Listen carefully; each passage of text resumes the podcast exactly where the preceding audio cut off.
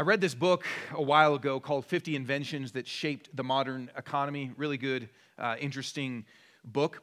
And it talks about several different inventions that maybe you wouldn't expect that had a lot of power to drastically change things, but actually have fundamentally changed, shaped our economy, but really then our, our country, our, our world in a lot of different ways. And one of them, uh, I'll, I'll give you kind of the backstory. In 1862, in America, there was the Homestead Act, which really everybody was mainly kind of in the East in the East Coast, some in the South, but looking at the Western frontier and saying, there's a lot of open land there. There's a lot of open space there. There's a lot of possibility of what could happen. And they actually gave people land. They said, if you go out there, you can, it was different words that they used, the land grab and different things like that to say, you, you can have it. It's, it's yours. You just got to go there, you got to settle it, you got to farm it, and it's yours.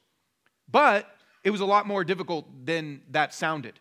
It was a lot more uh, treacherous than that sounded. And it was, especially when you're thinking kind of from the east, going through the Midwest, just they would call it the desert it was just this empty, open land. If you've ever driven through there, you know what, a little bit what that's like. But imagine even before that all the corn was planted. It wasn't just cornfields, it was just emptiness and barrenness. And people were like, uh, that's kind of hard to get from here all the way to maybe the west. That, that's difficult. It wasn't as easy as it sounded. And there's an invention that somebody came up with, or I already kind of just told you that, but there's an invention that somebody came up with, this man here, called barbed wire. And barbed wire, even though that seems like just a really basic thing, barbed wire significantly changed the entire country and the entire economy. Because what it allowed people to do was to actually plant stuff. There wasn't a bunch of trees, there wasn't a bunch of free wood just laying around. It allowed them to actually create sections of land that were theirs that could be farmed. It allowed them to keep people off, to keep animals or, or dangerous things away, and to create a space of land cheaply that was theirs. And when it was advertised, it was advertised as the, the greatest invention the world's ever seen. It was advertised, I love this little line lighter than air, stronger than whiskey, cheaper than dust. That was their marketing. That's great marketing for barbed wire. And it changed. It really, in a lot of ways, created even the notion in America of private property to say, This is mine. This isn't just this expansive open space. This is mine. It made it so that they could settle. It made it so that people could move out to the West. There wouldn't be a California if it weren't for barbed wire. There wouldn't be a Silicon Valley. You wouldn't have an Apple phone or a Mac. You wouldn't have shows that come out of Hollywood. So maybe barbed wire has ruined us, but the other thing, but in some ways, barbed wire, it changed everything. It changed the economy. It was a powerful tool that exists. And yet, you've probably seen barbed wire and you've overlooked it. You've never probably walked by it and gone, wow, that changed everything. I owe so much to this steel. It's changed everything. You probably don't feel that way, right? It was a powerful thing and yet small and yet affected so many different things, and yet we easily overlook it. Now, if that's true with something small, like barbed wire, how much more true is it of what God can do in your life with His power? Barbed wire is a small little thing and yet had a lot of power to significantly change the landscape of our country.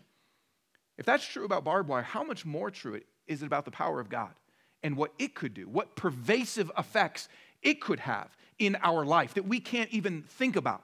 We sometimes think about God's power in a really limited way of the specific function that it is for, like barbed wire. Okay, it creates a, a, a, barrier, and yet because of it, it affected so many different things. The same is true with God's power. It can change so many things in our life. And yet, like barbed wire, we often overlook it. We often just kind of pass by it and say, yeah, yeah, yeah, God and His power. And yeah, I know it's there. Where do you feel in your life right now that you need or you would like God's power to show up? If you had more of God's power in your relationships, in your family, in your marriage, in your health, in your emotions, what would happen if you had more of God's power showing up? What could it do in your life. Christianity. So if you're new to Christianity, this, this will be a great kind of overview for you of really just what the Christian message is about. If you have been a Christian for a long time or have been a Christian for a while, like barbed wire, we often overlook because Christianity claims to have a power that's bigger than barbed wire, that can change every part of your life and the lives around you. It claims to have a significant power. And yet, oftentimes, we struggle to access that power. It's like a big pile of barbed wire that's just kind of laying there but unused. We overlook what God can do. It's there, His power is there, it's present. We may know about it, but we don't use it in the ways that we could. We don't use it in the ways that are needed. And, and to, I'll move on from barbed wire in a second, but, but to think about our life as being an expanse of open, open prairie possibility. If we don't use God's power in our life, it just stays as this open desert, untamed. And yet, there is so much potential of what God can do in your family, in your kids, in your work, in, your, in, in everything when we use God's power, when it is available to us. So, I want you to think about this just as we start. What, what if God's power was available to you in what you face, in your sin, in your suffering? What if God's power was available to you more and more than you experience now in your serving and helping of other people? What if God's power was more present? Now, the core idea of how we can articulate or experience God's power that we're going to look at today is a word that probably you've heard. It's a word salvation. And that word, salvation, is some, sometimes a word that is so overused that we don't really even know what it's talking about. You've probably seen signs that say, Jesus saves, and many people will say, Jesus is my Savior. And it's kind of a, a common language, a common, just uh, something that is so basic, and yet sometimes then that makes it like barbed wire, that we miss the power of what that means. And so we're going to explore together salvation and how that power, whether for the first time or the more and more that we are able to access and use it, that it brings transformation in our life.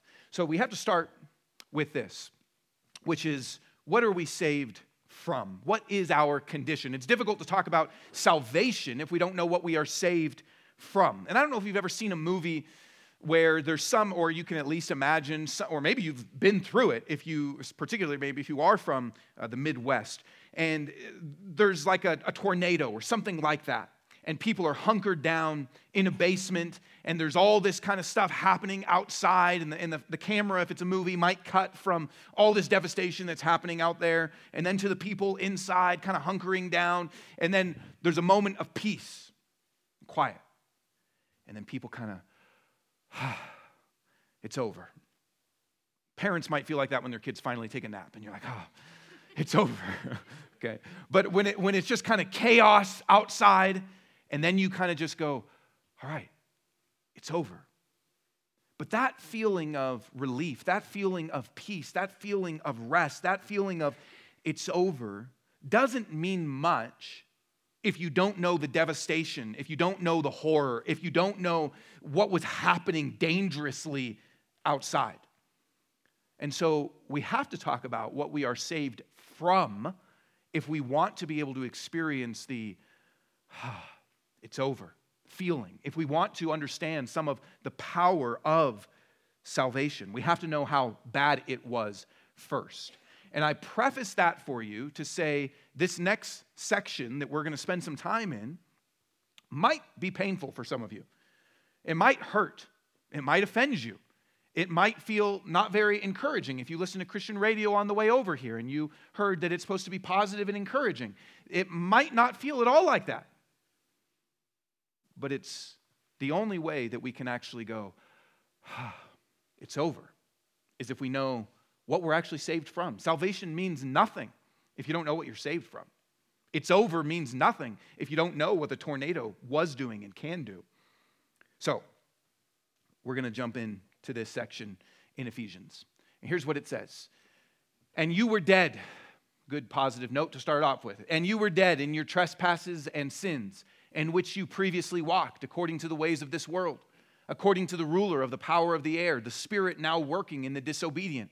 We too all previously lived among them in our fleshly desires, carrying out the inclinations of our flesh and thoughts, and we were by nature children under wrath, as the others were also. This helps us see what we are saved from. Now, everybody knows there's something wrong with the world, right? Most people don't just scroll through the headlines and go, everything is awesome. We, we know there's something wrong with the world. And it depends kind of what your tradition is, what your background is, maybe even your religious views on what that something is. We might articulate it differently, but most people would say, yeah, everything isn't great. There is something wrong with the world. When we see the pain, the sickness, the brokenness, the injustices, the, the hurt, the, the murder, I mean, all the different, we go, yes, something's wrong in the world. Now, a lot of people would say this, though. A lot of people would say, we are basically good. Humans are basically good people. And what's wrong with the world is we just need more education. People are ignorant. We need to educate people more. Maybe we just need more, better laws and government. People need to be ruled better. We're basically good, but we need to be guided along. Some people may say that we are basically good, but we are wounded, we are hurt, we have trauma from other people, and that's kind of we're acting out of that place. We just need to kind of feel better about ourselves or, or have a greater understanding of our brokenness, and, and then we'll be okay. There's a lot of different things that could be said, but the Bible diagnoses our condition very different from just saying we're all basically good. It says we are dead. Now, that's harsh language. That's offensive language. Can people do good things? Yes. Are people kind and nice? And can even people that are atheists and don't believe in God do good things? Yes, absolutely. But the Bible says that our fundamental condition apart from God is that we are dead. Not just ignorant, not just broken, not just wounded, not just hurt, but we are dead. We are dead to what, and obviously we're physically alive, but we are dead to what matters most. We're dead to what matters most. And, and this word, dead, it may be helpful to think less about good and bad, even though that, that is true. People can be good and bad. It may be helpful to think less about good and bad, though, and think more about our posture in our relation to God. That we are dead to God. We are indifferent to God. We are not alive to who God is. I love the definition of sin that comes from the New City Catechism. It says this What is sin? And think about how this is fundamentally our orientation to God, not just good and bad things. Sin is rejecting or ignoring God in the world He created, rebelling against Him by living without reference to Him, not being or doing what He requires in His law, resulting in our death and the disintegration of all creation. This is a helpful definition that's combining a lot of what the Bible teaches and says it isn't just good things and bad things. That's a part of it when we, when we don't do or be what He requires in His law, but it's fundamentally our death is our posture to God. We reject Him outright, or we just ignore Him. We just live our life. And this is why you could actually, in some sense, live a good life, but we live our life without reference to Him. We're just living our life. That is what the Bible means when it talks about dead. And if you think about it, if God, if it's true that God is your creator, if it's true that God has made you, He has designed you, you are His, we belong to Him, we are created to be in relationship with Him. And even if we live good, but don't live with reference to Him, or we reject Him or ignore Him, that in and of itself we know intuitively is actually the worst kind of sin. And here's an example of that. If you were a very, I'll just say son, because I'm a son, but if you're a woman, you can think daughter. If you were a very good son, meaning that you have, let's just say you've, you've lived a good life, you were, you were a good husband, good father, worked a job, were generous, donated your money to things that were uh, important in the world, served people, helped people. You lived a good life, but you totally rejected and ignored your mom. Not because of anything she did, not because she's an awful, abusive parent, but you just said, nah, I'm just done with you. Even though she created you, she made you, in some sense, you belong to her, and you just said, I don't care about you. I'm going to be a good person and live my life totally rejecting you. No one would say, That is a good person. We would say, Yeah, you are living and doing some good things, but there's something fundamentally wrong with you if you have just totally rejected and ignored this person. Now, again, I know we are imperfect humans, so you may have broken relationships with your parents and you say, I have good reason for rejection. That's not what I'm talking about. I'm talking about God, who is perfect. I can just say, I, I think I've said this before, but like there's pretty much anything I could do. My mom would be like, Well, you probably had a good reason for it. If I killed somebody, she would probably say, Well, do you need help burying the body? And he, I, he has a good heart, is what she would say, you know? But if I don't call my mom, I'm the worst person. If I if it, a couple weeks go by and I've forgotten to call my mom, or if I just said, you know what, not calling you on Mother's Day anymore, she would probably call the police. She would say something, you are evil, you are awful. Because we know there's supposed to be a connection there. And the Bible says that sin or death, our fundamental condition, is we have rejected God, we've ignored God, we've lived without reference to God. That's what we are saved from, but it, it, gets worse than that. It says that we are dead, and then it also says that within this world that we live in, we are led away continually from God. Three different ways that uh, are classified often by theologians for a long time in the church that the Bible gives to us in different passages. This one kind of puts it all there, but the world, the flesh, and the devil. Three different ways that we are led away from God. The first being the world. It says, We are dead and that we walked according to the ways of this world. So, part of our condition, part of what is wrong with us, part of what we need to be saved from, is that we walk according to the ways of this world. We walk according to the ways of this world. Think about how whole value systems get embedded into cultures and into ages whole value systems that are against God. That we think if we're walking according to the ways of this world, the ways of this world means that's what's normal according to this place in this time. If it's the ways of this world, the world in that age, in that location, doesn't think anything's wrong with it. It's just the ways of the world, it's how things are done.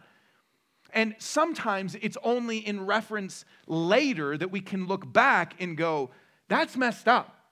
Sometimes it's only when we're removed from it that we're able to say the ways of the world at that point in time and that location were really messed up. But when people lived in it, they just said, this is normal. Think about slavery. That nobody today in America, well, I know there are wackos, so I guess I should take that back. But most people today would say, totally messed up, wrong. And we see it with clarity. And yet, the ways of the world at the time, a lot of people, the majority of people at various points said, This is just the way things are, it's just normal. Think about the caste system in a place like India, where there are certain levels of people, and you really can't marry outside of that. There's certain positions in work that can't go outside of that. To them, totally normal. But we would say that's messed up. That if we classified front row, actually, it'd probably be more like back row, those are the best people.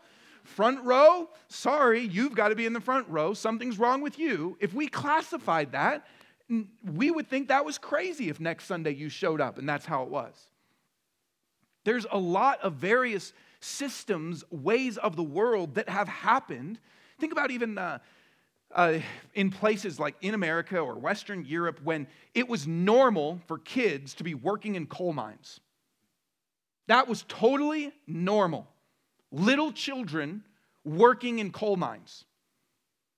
Doesn't that blow your mind? But that was just the norm. Now we would think adults probably working in coal mines is like, oh, I'm sorry, dude. But a little five year old be like, hi ho, hi ho, you know. That's the seven dwarfs, I think. Um, the ways of this world. So sometimes it's only over here that we can look and go, that was messed up. But let's be smart. Don't you think there's things now that we are living in that we just say this is normal, and yet really it's the ways of this world?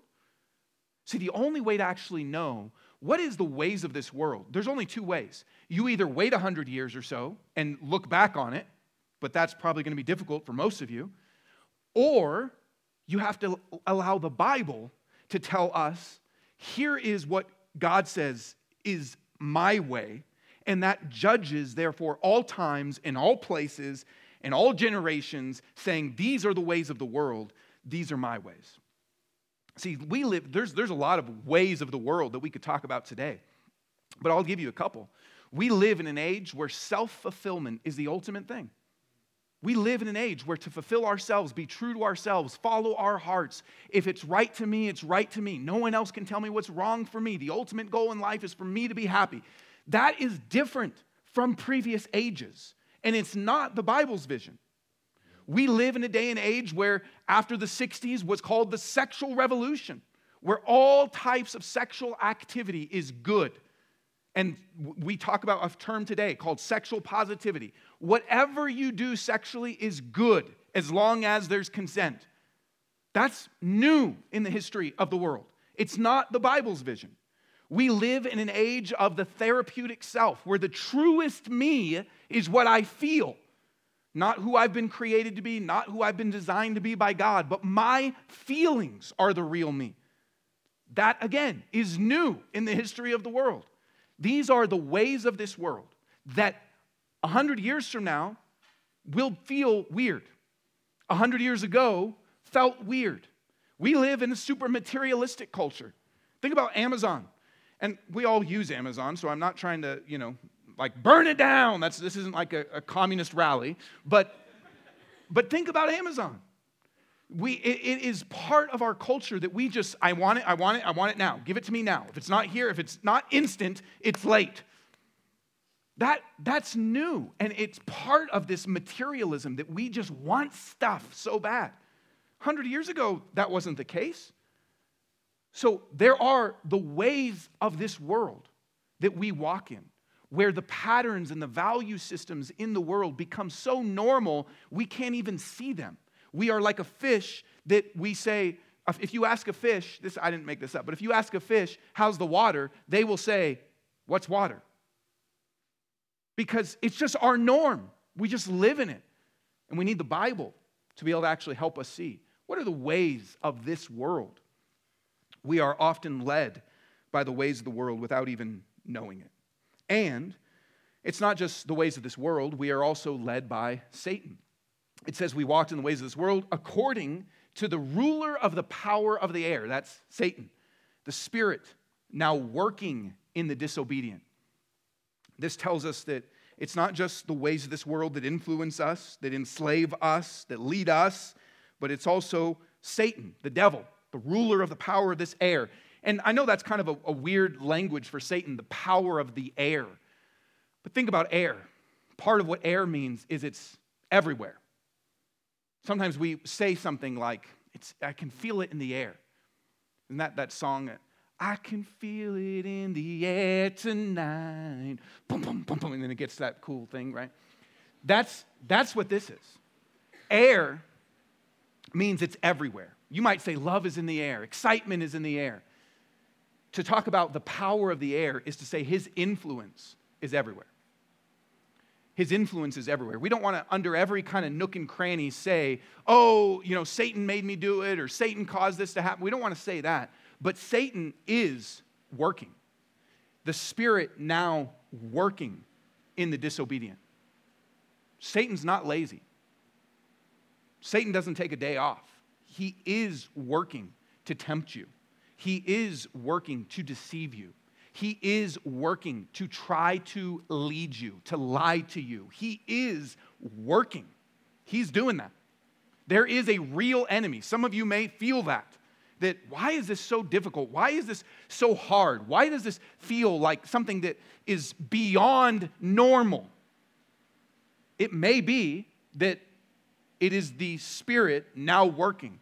It is the power of the air, His influence, to lead you away from what God has. And then the third thing that we are led by, the Bible says, is the flesh. He says, We previously lived among them in our fleshly desires, carrying out the inclinations of our flesh and thoughts.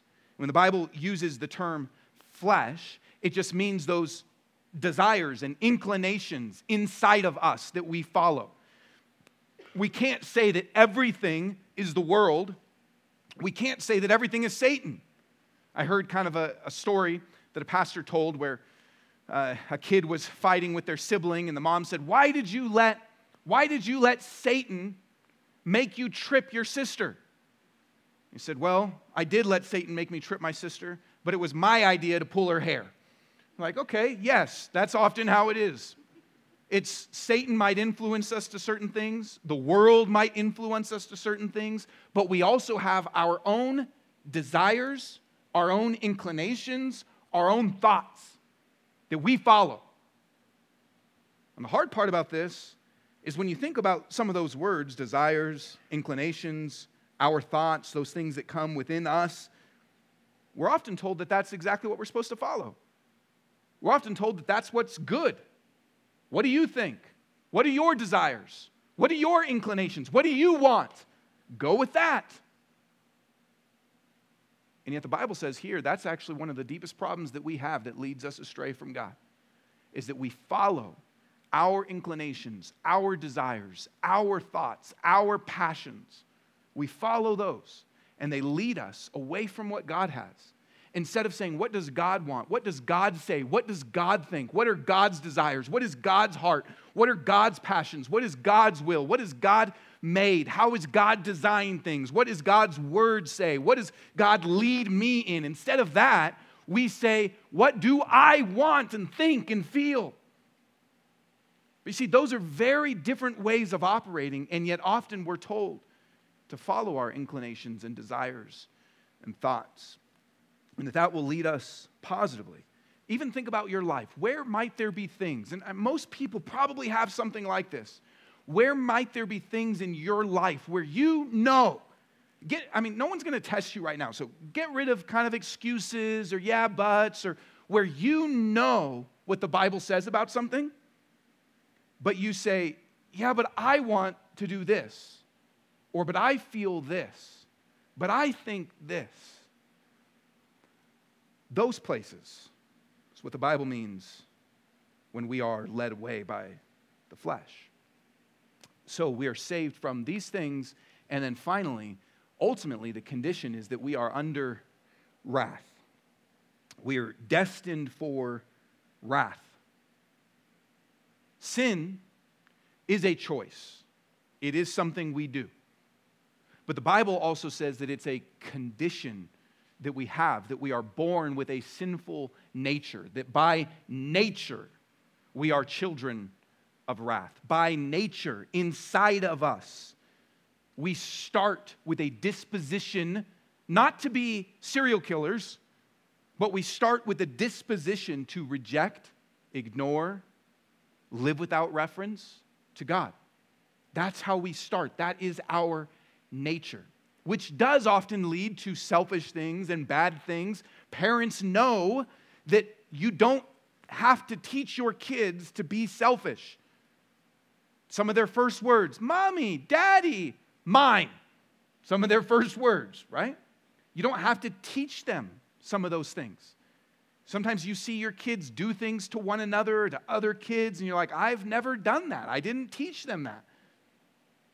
We are born children of wrath.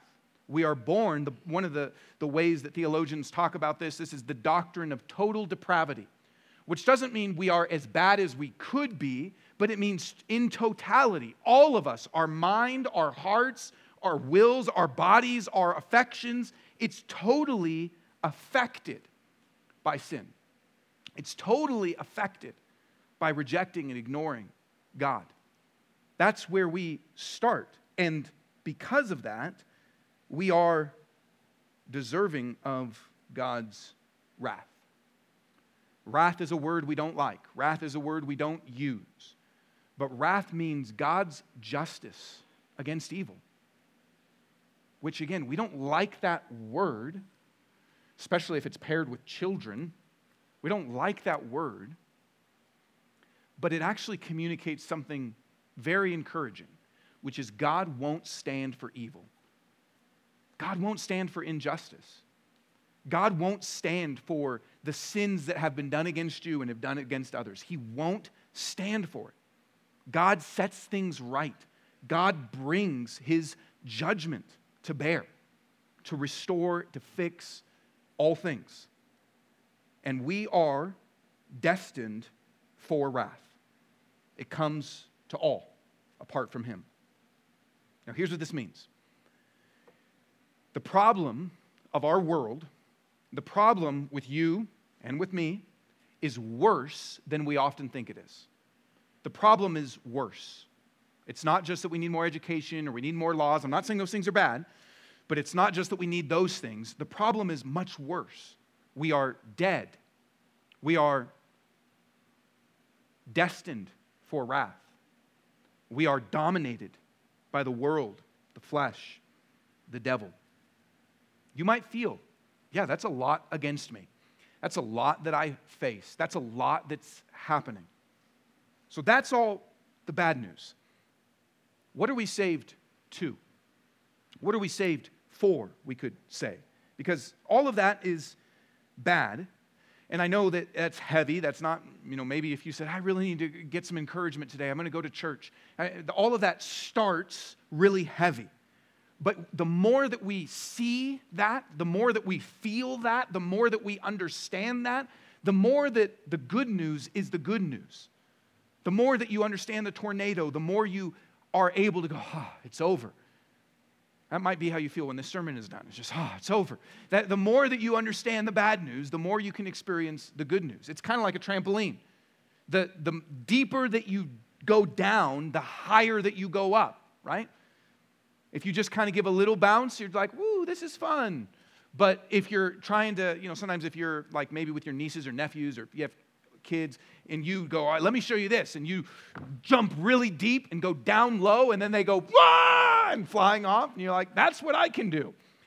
That's fun, right? The deeper that you go down, the higher that you go up, the more joy that you actually are able to experience. I know another pastor that broke his daughter's arm doing that, but, um, you know, that happens. and so, what is it that we are saved to? Look at this next section.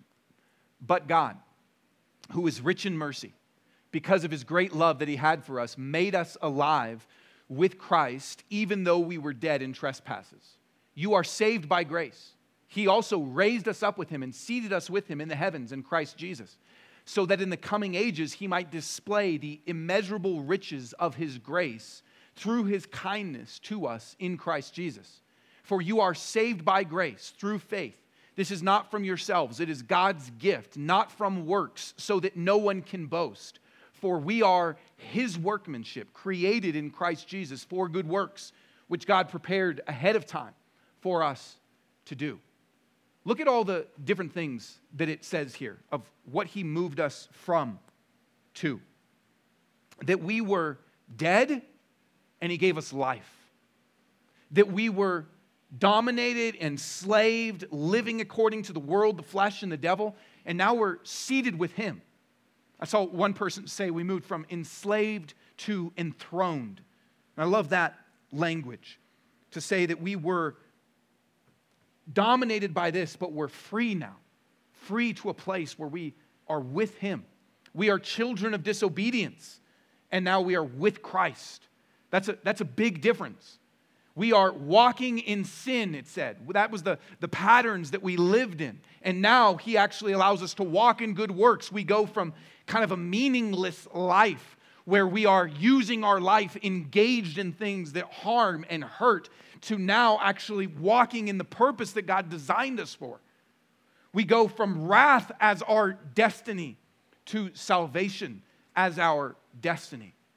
This is the transference of what God does life with Him, freedom, connected to Him, purpose with Him, now and a future of resurrection. That is what God moves us into. And sometimes we think about salvation, and I've even heard this illustration before. We think about salvation as God rescuing us from a burning building. Now, there's some truth to that because if you just look at this, that's a burning building. And he goes, What is salvation? And you only think about the saved from. It's a burning building that God rescues us from. He's the fireman that comes in, he sacrifices his own life to rescue us out of the burning building. Okay, true enough, but it's so much more than that. It's not just that he rescues us from a burning building, but then he brings you into a palace. He brings you not just out of a burning building to live on the street, he takes you out of a burning building and puts you into something much greater. He gives you a palace, He gives you a family, He gives you a future. So much more than just rescue from death. It's all that He gives to us. This is why also that theologians talk about the doctrine of the perseverance of the saints, which means that once God has done this for you and to you, it's not going anywhere. You can't now revert back to this. God gives this to you. He brings you into a new condition, and it's sealed. It's yours. It's something that can never be taken away from you.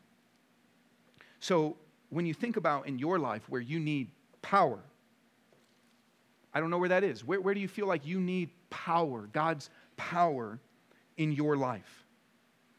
Looking at this helps us know that God transforms. God's power. This, this is a big picture of what God's power can do. To say God's power can move death to life. God's power can move living in a totally different way where you are dominated to freedom. God's power takes enemies and makes them children. God's power changes things radically. So, where do you need power? You know what kind of power, if you know this, that this can give to you? If you've got questions, maybe you're suffering, you're confused. Why does God allow this? Why is God letting this happen? One of the things that this can do, one of the ways that this can give you power is to say, remember, you know what God's intentions are for you. You know what God's plan is for you. Yeah, there's suffering. Yes, you're confused. Yes, you don't get it. But we know what God's plan is. You know what his heart is. You know what his design is, where he's leading you, where he has led you. This gives us power when we feel hopeless. Do you feel hopeless at all? You look at certain situations in your life where you're stuck, where things around you are stuck, and you feel like, I don't know how this could change. Maybe you've given it all you've got, and it wasn't good enough. And you feel like it's hopeless. This gives you a power because it helps you see, yeah, but what can God do? Look what He can do. He is the master of moving from death to life. He is the master from making those that are destined to wrath have a future eternal glory of salvation. This can help you when you feel like you are drawn away from God, when other things look very appealing. When other things in the world or that Satan is influencing you towards, or your own flesh and inclinations and thoughts are drawing you to, when there's things that you are drawn to, this can help remind you God is good. Even though these, thing, these things might tempt me, even though it looks like a buffet of options that I could have that are set before me, it might be a buffet, but it's a buffet of crap. It's just different varieties, different colors, different consistencies. Sorry, but God is good. And when you remember this, you can say that. Okay, yeah, there's a lot out there that's drawing me, but God is good. It helps you to trust Him, to obey Him, to follow Him. This gives you a power when you know what you are saved to. Now, that might sound great, How do we get that? How are we saved? That sounds great. That's a great future. That's a great destination to get to. How do we get it? How can we experience that? What do we have to do to have that? What has to be done? Now, there's a lot of different versions in different thoughts and philosophies and religions of the, the prize or the future possibility or the reward. There's a lot of different visions, but in some ways, everybody has the basic idea of how you get it. You boil down most of the world's religions, all the world's major religions, if you boil down most major philosophies and even Christianity wrongly understood, the idea of how you get the prize or the reward is you obey. You do the right things, you get access to the good things. That's essentially what it is, whether that is articulated as heaven or nirvana or enlightenment or whatever it is. You do the right things, you live the right way, you follow the particular teacher that lays out the particular path, and if you do those things, you get the good.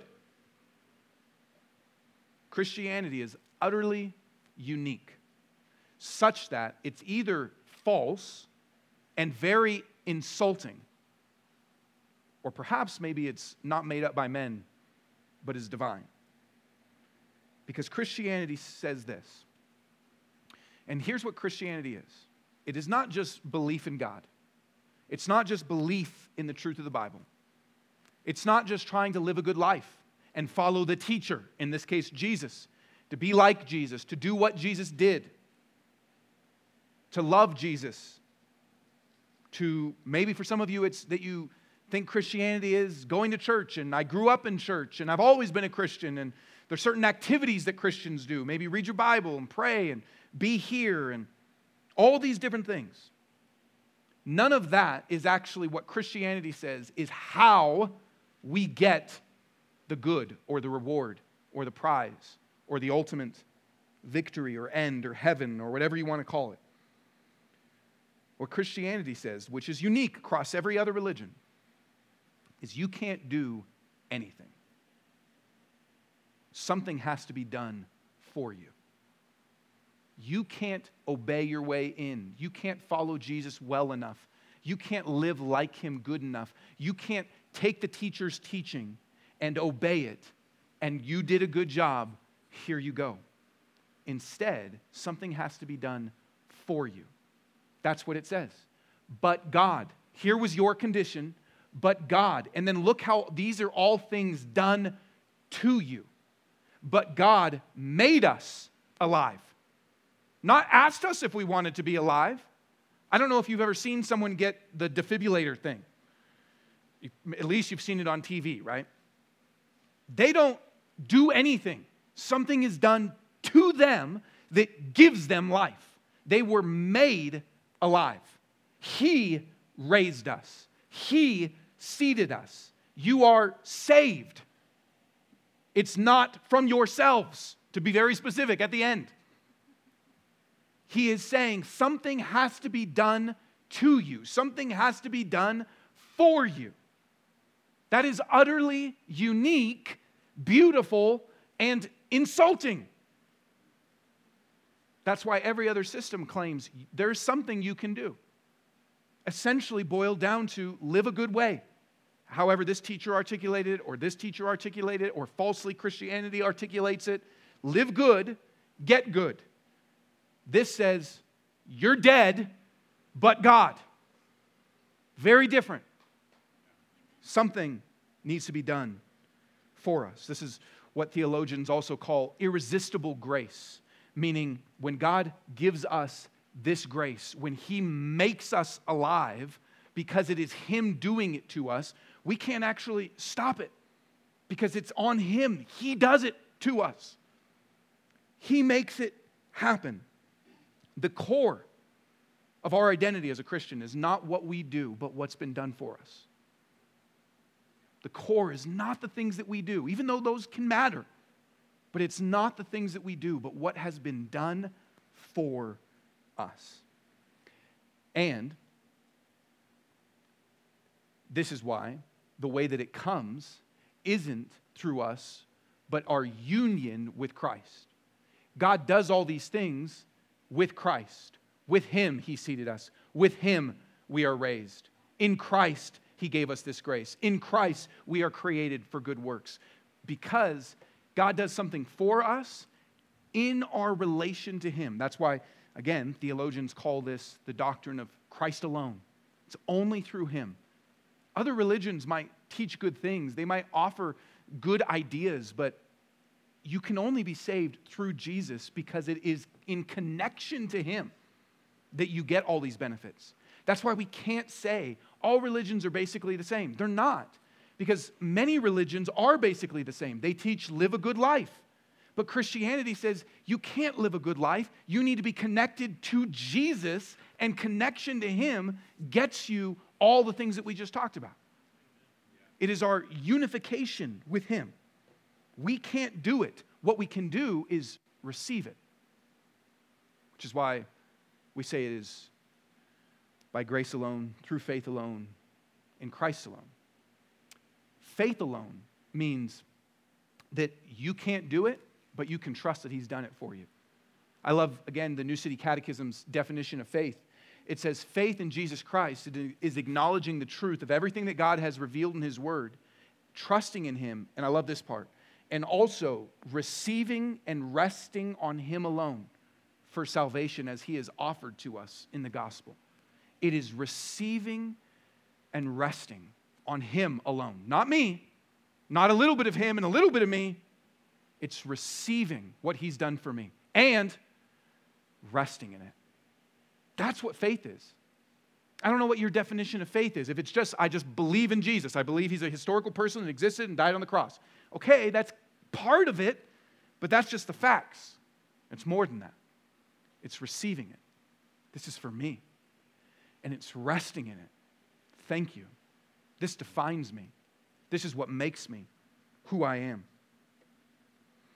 So, what power does this give you? How do you know you're okay as a person? It's like, how do you know, yeah, I'm okay? Most of the time, we base it on something that we do. That might be, I'm a good friend. It might be, I'm a kind person. It might be, I'm a good husband. I'm a good father. I'm a good mom. I'm a good wife. I'm a, I'm a, I'm a good servant person. I, I do good at my job. I, I've been successful. I, there's a lot of different things that we can say. I know I'm good because of this. But this gives us a different kind of power because it gives us an identity and a worth that's outside of ourselves. If you base your value, your worth, your I'm okay on what you do, that will lead you to pride if you're doing a good job. Self righteousness. I base my identity on being a good pastor. all these other stupid pastors. That'll lead me to pride. It'll lead you to stress. I base my identity on I am a good mother. And because you're not just trying to be a good mother, but you're trying to get your value and your worth and your identity, it's going to lead to a lot of stress and anxiety. Working, working, working. It can also lead to despair. I base my identity on I'm successful in life. I haven't been very successful. My dad always taught me do a good job, work hard, things will work out. Well, they haven't. I must suck. I'm a loser. It leads you to something like that. But when your identity is based in what's been done for you, something you can't earn, something that's freely given to you, that gives you a deep power that gives you thankfulness, that gives you rest, that gives you peace. Last piece. Why? Why are we saved? What's the reason that God does all this stuff? So we, we've looked at the condition of what God saves us from. It's bad. We've looked at what God saves us to, not just burning building, but a palace that he brings us into. We looked at how he does it through Christ alone, him, his work, not ours. But why? Why does he do all this? See, each of these layers of questions are really important, and we go wrong answering so many of these. And anytime you go wrong on any of the answers to these questions, you lose power. You get a barbed wire fence with no barb, or you get some barbs and no connectors, or whatever. I won't keep going, but you lose some of the power of it. Why are we saved? Why did God do all this stuff? Why does He give all this? Why did He come to this earth and die and resurrect and go to the cross? And wh- wh- why did He do this? I remember talking to a guy once who had said to me, I finally realize that there must be something so special about me that Jesus would die for me. And I said, You're wrong. And I walked away. No, I'm just kidding. I didn't walk away. We had a longer, we had a longer conversation. But some think like that. Often we think like that. There must be some great worth in me. There must be some great value in me. There's a, this came out like a decade ago, but um, I, I, I looked it up because I was thinking about it today. There's this viral video that has 10 million views. And it's kind of a spoken word poetry piece.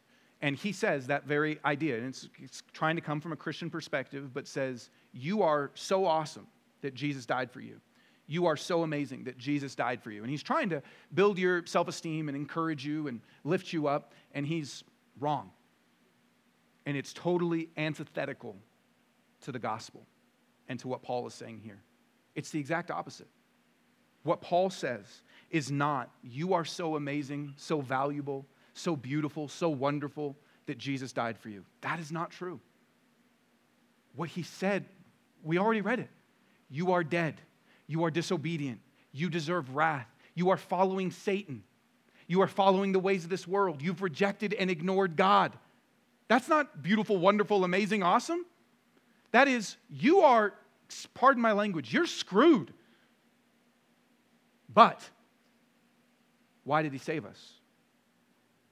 You are saved by grace. He repeats it throughout. Grace means undeserved favor. You are saved because of who he is. You're saved because he is so gracious. Look at how he kind of adds these superlatives. He is rich in mercy, he is great in his love, immeasurable riches of his grace. Paul speaks like this a lot. I love it because we might say something like, I know God's merciful. No, no, no. He's rich in mercy. I know God loves me. No, He's great in love. I know He's kind to me. I know He's gracious to me. Nope. His riches of grace are immeasurable. That is why He saved you. That is a very different picture than I'm so awesome, I'm so amazing, I'm so wonderful. Of course, He would die for me. In that situation, Who's great? You. And of course, it, it's, he is doing the right thing because, of course, he would have to die for you because of how great you are.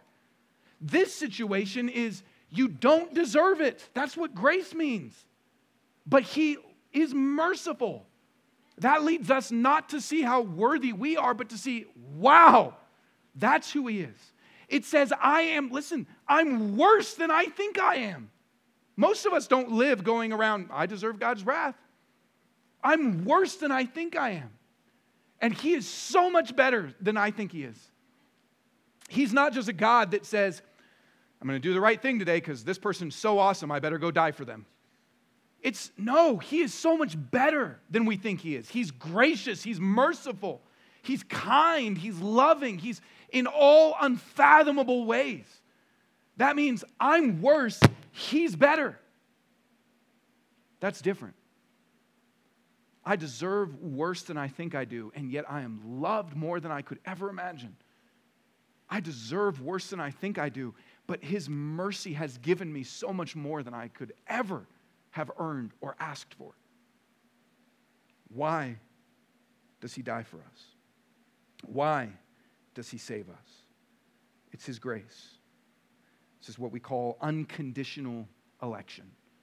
There's no condition in you that could ever get this. It's His grace that gives it to us. And let me show you this he will continue to show this to you over and over again. It says he did this so that in the coming ages he might display the immeasurable riches of his grace through his kindness.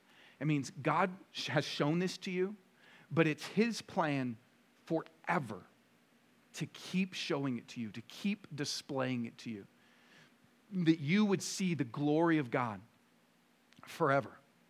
Because that brings us deep joy forever. It's just not just like this happened. I don't know when you became a Christian. If you're, if you're not a Christian, I hope today's that day. But if you became a Christian a long time ago and you're like, yeah, he showed it to me then. No, his plan is to keep showing this to you forever, to keep displaying it to you because it's endless. The depths of it are endless. And he wants to keep showing, keep reminding, keep you seeing this is what I did for you. This is how much I love you. This is who I am. We see his glory and how amazing he is, which leads, which leads to our joy. And so, how does this give us any sort of power? Well, here's the power that it gives. It gives power in two ways. One is it gives you hope for everybody. If it's not based on how great they are, but based on God, God can do this to anybody. He can change every lost case, every lost cause. It means nothing to him. It's not based on how great they are, how intelligent they are, how right they are. It's him. So there is hope for everyone. And it gives us humility. This is what he says so that no one can boast.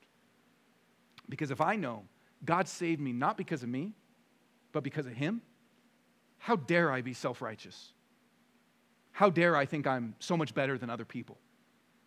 He specifically says, no, he was doing this in mercy, in grace, to show you you can't boast.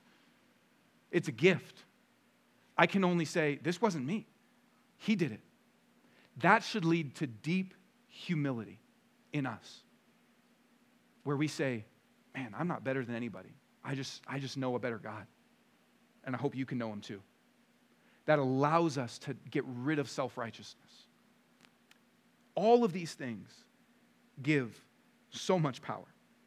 You want power in your life for what God can do to change whatever areas in your life that you need to experience power, more power to change more things than just barbed wire?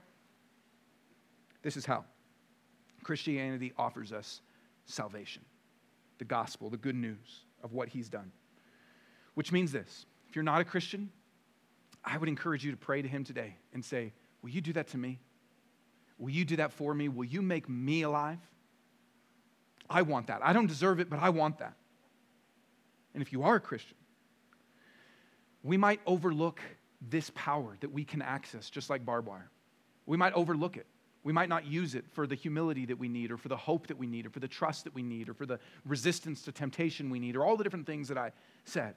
We might not use it. We might overlook. So today, even as you take communion, we'll take communion in just a moment.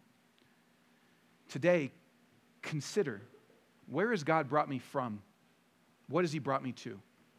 Think about areas in your life where you need His power and think about how the answers to these questions can give some of that power that you need, whether it's hope or trust or confidence or humility.